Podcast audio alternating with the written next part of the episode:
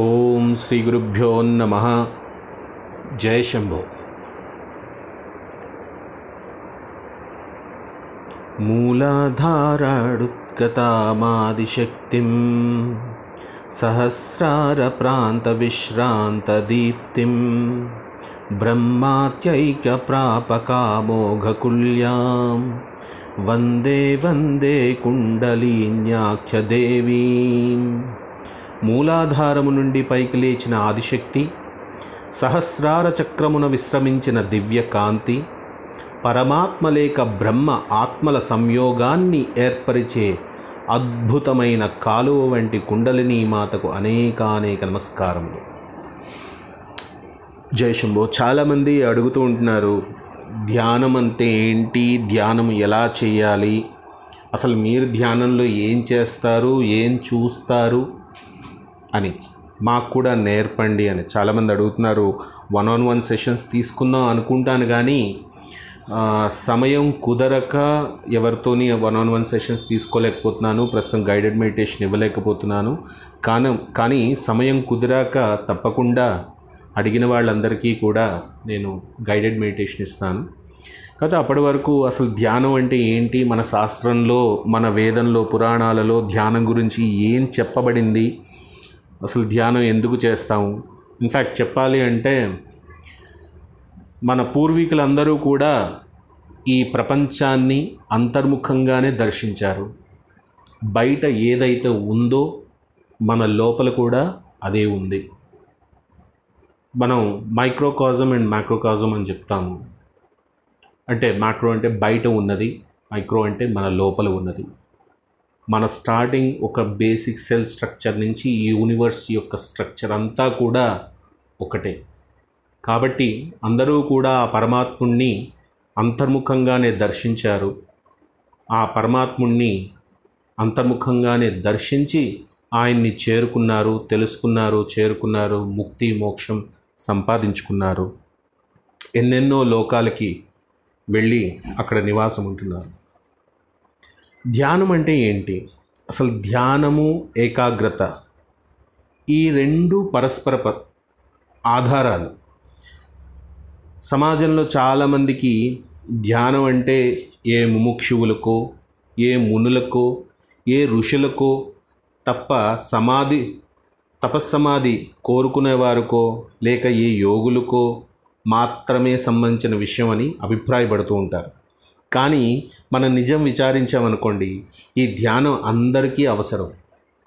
ఇది అందరికీ నాకే కాదు. ప్రతి చిన్న పిల్లవాడి దగ్గర నుంచి కూడా పెద్దవాళ్ళ వరకు ఏ పనిలో ఉన్నా వాటి వారు ఎటువంటి స్థాయిలో ఉన్నా సరే అందరికీ కూడా ధ్యానం అన్నది చాలా అవసరం. ప్రతి పనికి మనకి ఏకాగ్రత అవసరం. ఏకాగ్రత లేకపోతే ఏ పని మనం పూర్తి చేయలేము అట్టి ఏకాగ్రత కోసం ధ్యానం కావాలి. ఏకాగ్రత కుదిరితే ధ్యానం వస్తుంది ధ్యానం కుదిరితే ఏకాగ్రత వస్తుంది. ఈ విషయాన్ని ఋగ్వేదం మనకు స్పష్టంగా చెప్తుంది. చెప్తాను వినండి.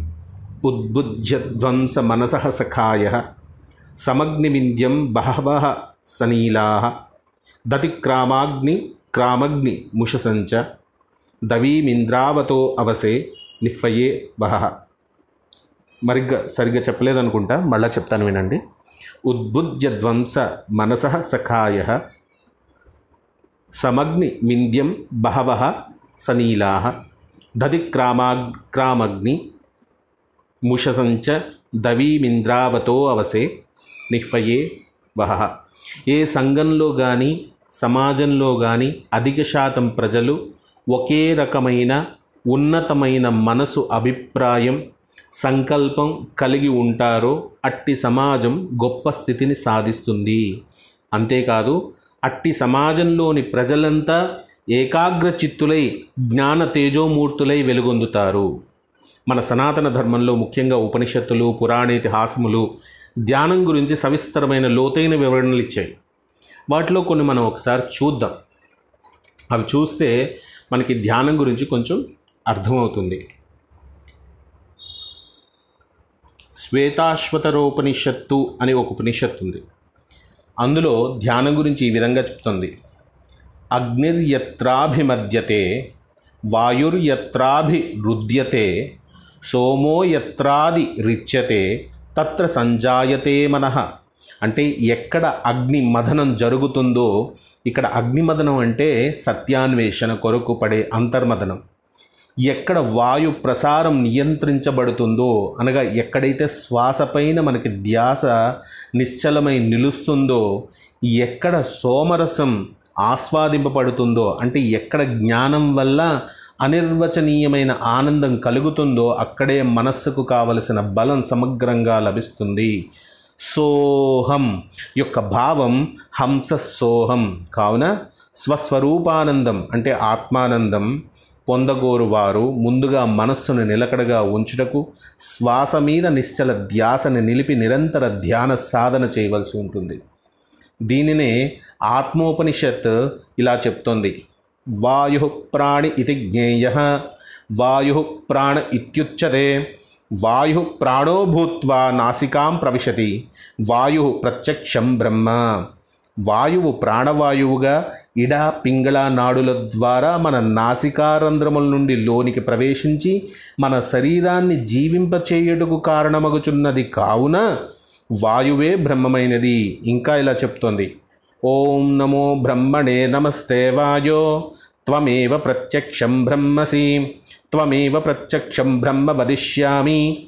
ఋతం వదిష్యామి. సత్యం వదిష్యామి. తన్మావతు తద్వక్త్ర తద్వక్తారమవతు. అవతు మాం అపతు వక్తారం. శ్రీ లలితా సహస్రనామాల్లో కూడా ధ్యాన సంబంధ విషయముల గురించి ప్రస్తావనలు ఉన్నాయి అమ్మవారిని గురించి మనం రెండు వందల యాభై నాలుగో నామం చూసామనుకోండి ధ్యాన ధ్యాతృ ధ్యే ధ్యేయ రూపాయై నమ అని చెప్పబడింది. అంటే ధ్యాన ధ్యాతృ అంటే ధ్యానము చేయువాడు ధ్యాన లక్ష్యం యొక్క సమిష్టి రూపమే అమ్మవారని చెప్పబడింది.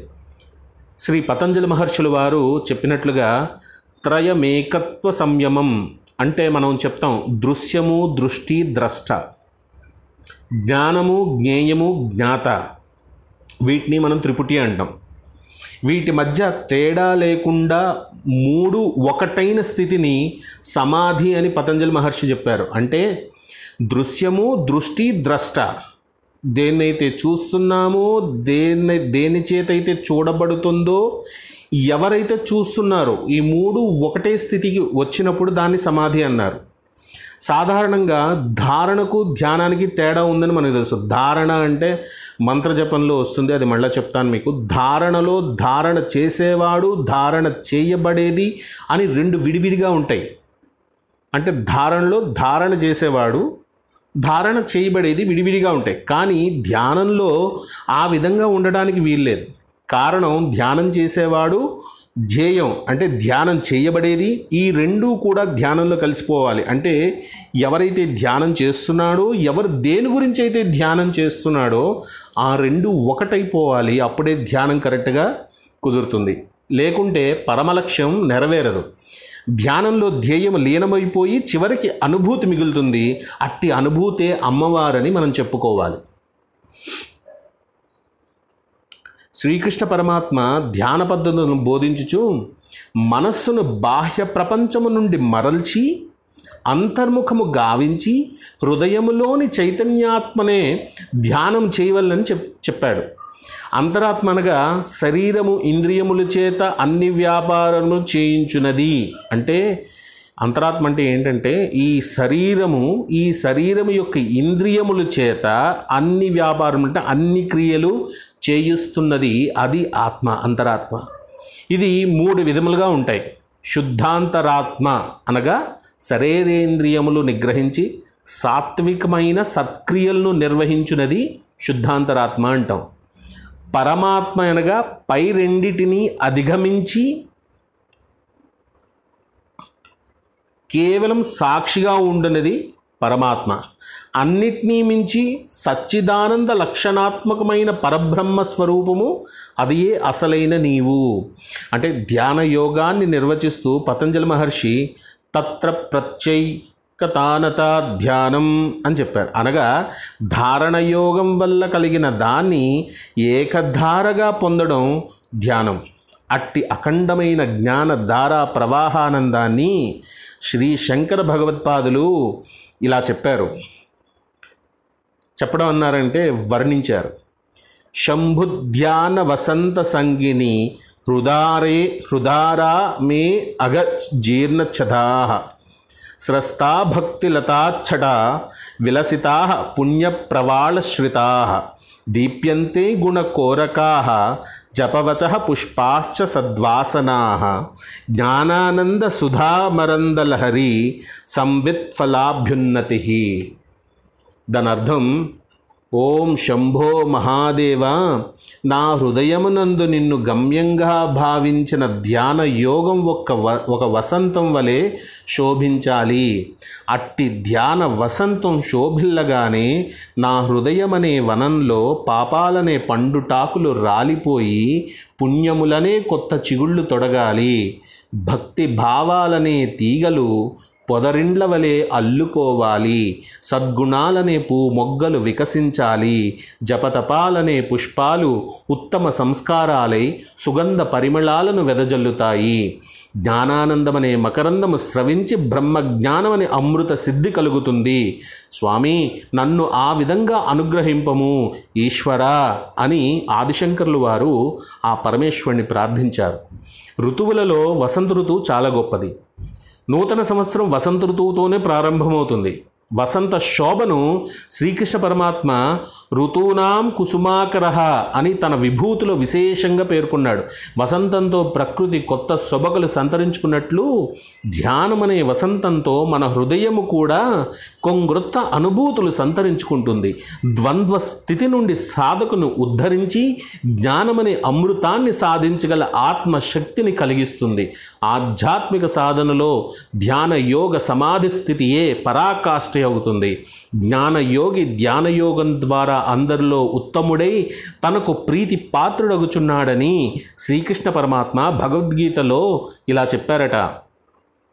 తపస్విభ్యోదికో యోగి జ్ఞానిభ్యో పిమ తోదిక కర్మిభ్యశ్చాదికో యోగి తస్మాద్యోగి భవార్జున యోగినామపి సర్వేషాం మద్గతేనాంతరాత్మన శ్రద్ధావాన్ భజతేయో మాం సమేయుక్త తమోమత ఓ అర్జున యోగి అయిన వాడు ముని కంటేను జ్ఞాని కంటేను కామ్య కర్మలు చేయువాని కంటే మహా ఉత్తముడు. అందుకే నీవు యోగివి కమ్ము కర్మయోగివి కమ్ము సాధారణముగా మనము యోగము గురించి ఆలోచించేటప్పుడు అంతరాత్మను దివ్యాత్మతో సంయోగించడం గురించి భావిస్తాం.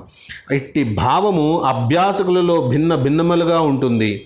సంయోగ విధానము ముఖ్యంగా కామ్యకర్మలచే సంయోగించినప్పుడు కర్మయోగమని ప్రయోగాత్మకమైనప్పుడు జ్ఞానయోగమనియు దైవముతో భక్తియుత సంయోగమైనప్పుడు భక్తి యోగమనియు ఈ జ్ఞానయోగమన్ని యోగములకు చరమస్థితి పొందినది. ఆత్మజ్ఞానము లేని మునిత్వము అసంపూర్ణమైనదే కదా. అన్ని యోగములను భక్తి యోగమునకు సోపానలే అని గ్రహించాలి. కాబట్టి తపోదీక్ష కంటే యజ్ఞయాగాది కర్మానుష్ఠమున కంటే ధ్యానయోగం చేయవాడే గొప్పవాడు ధ్యానయోగం వల్ల పరమాత్మ సాక్షాత్కారం సిద్ధిస్తుంది. కాబట్టే ధ్యానయోగమే గొప్పది. ధ్యానేనాత్మని పశ్యంతకే చిదాత్మానమాత్మాన అన్యే సాంఖ్యేన యోగేన కర్మయోగేన చాపరే అని శ్రీకృష్ణ పరమాత్మ చెప్పిన దాన్ని అనుసరించి కూడా ధ్యానయోగం చేత పరమాత్మ సాక్షాత్కారం సిద్ధిస్తుంది అని మనకి తెలుస్తుంది. కొందరు ధ్యానం చేత ఇంకొందరు జ్ఞానాభ్యాసం చేత ఇంకొందరు నిష్కామ కర్మల చేత పరమాత్మను తమయందే దర్శింతురని పైన మనం చెప్పిన శ్లోకం యొక్క అర్థం వస్తుంది. ధ్యానయోగం యొక్క విశిష్టతను గురించి మళ్ళా శ్రీ శంకర భగవత్పాదులు శ్రీ శంకర భగవత్పాదులు ఈ విషయాన్ని ఇలా చెప్పారు. ధ్యానాంజనేన సమవేక్షతమ ప్రదేశం భిత్వా మహా బలిభిరీశ్వర నామమంత్రై దివ్యాశ్రితం భుజగభూషణముద్వహంతి ఏ పాద్మపద్మమిహ శివ కృతార్థా. శివానందల్లహర్లో డెబ్బై రెండో శ్లోకంలో చెప్తారు. భూమిలో దాచిపెట్టబడిన ధనరాశులను గుర్తించడానికి కొన్ని రకాల అంజనాలను ఉపయోగిస్తారు. అలాగే సాధకుడు కూడా ధ్యానమనే అంజనంతో శివ సాక్షాత్కారం అనే నిధిని పొందగలుగుతాడు. ధ్యానాన్ని ప్రధానంగా మూడు అంశాలుగా చూడవచ్చు. దీన్ని సాధకుని ఎందులు త్రిపుటిగా మనం భావించవచ్చు. ధ్యానము పటిష్టమైన యమ నియమ ఆసన ప్రాణాయామ ప్రత్యాహార ధారణ ధ్యాన సమాధుల చేత అష్టాంగములతో కూడిన ప్రకృష్టమైన యోగ స్థితిని మనం ధ్యానం అంటాం. అలాగే ధ్యాత. ధ్యాత అంటే ధ్యాన యోగాన్ని నియమం తప్పకుండా ఆచరించే సాధకుణ్ణి మనం ధ్యాత అంటాం. అలాగే ధ్యేయము అంటే సాధకుడు ఏ ఇష్ట దేవతను తన అభీష్ట సిద్ధికి ధ్యానముందు గమ్యంగా ఎంచుకుంటున్నాడో అట్టి ఇష్టదేవత స్వరూపము. ఈ పై మూడింటిని మళ్ళా మనం కొన్ని ఉపాంగములుగా చేయవచ్చు. వాటిలో కొన్ని ముఖ్యమైన వాటిని పరిశీలిద్దాం. ధ్యానమునకు మనం ఎంచుకునే ప్రదేశము వస్త్రధారణ ఆసనము మొదలగునవి. ధ్యాత యొక్క క్రమంగా వృద్ధి చెందే అంతఃకరణ స్థితి ముఖ్యాంశము. ధ్యేయమునకు ప్రధాన ఉపాంగము ధ్యాన సమయంలో తన అంతరంగంలో అనుసంధానము చేసుకునే ప్రణవము మొదలైన మంత్రములు. ధ్యానమునందు ముఖ్యంగా మనం నాలుగు విధముల సమన్వయాన్ని చెప్పారు మన పెద్దలు. అవి ఏంటంటే ఒకటి పిండాండ అంటే బ్రహ్మాండ సమన్వయము లింగాత్మ సూత్రాత్మల సమన్వయము స్వాప అన్యాకృత సమన్వయము క్షేత్రజ్ఞ పరమాత్మల సమన్వయము. వీటి గురించి మనం తెలుసుకుందాం. ఇప్పటి వరకు ఈ ఎపిసోడ్లో నేను మీకు చెప్పినవి ధ్యానము ధ్యాత ధ్యేయం గురించి అలాగే మన పురాణాల్లో చెప్పిన కొన్ని విషయాల గురించి. ఇది మరొకసారి వినండి అర్థం కాకపోతే నాకు పర్సనల్గా ఇన్బాక్స్ చేయండి నేను ఎక్స్ప్లెయిన్ చేస్తాను. తర్వాత మనం ఈ నాలుగు విధాల సమన్వయం అని చెప్పాం కదా ధ్యానంలో చేయవలసిన సమన్వయాలు అంటే పిండాండ బ్రహ్మాండం లింగాత్మ సూత్రాత్మ స్వాప్న అవ్యాకృత క్షేత్రజ్ఞ పరమాత్మల సమన్వయం అని చెప్పి వీటి గురించి నేను మళ్ళీ సెకండ్ ఎపిసోడ్లో మీకు చెప్తాను. జై శంభో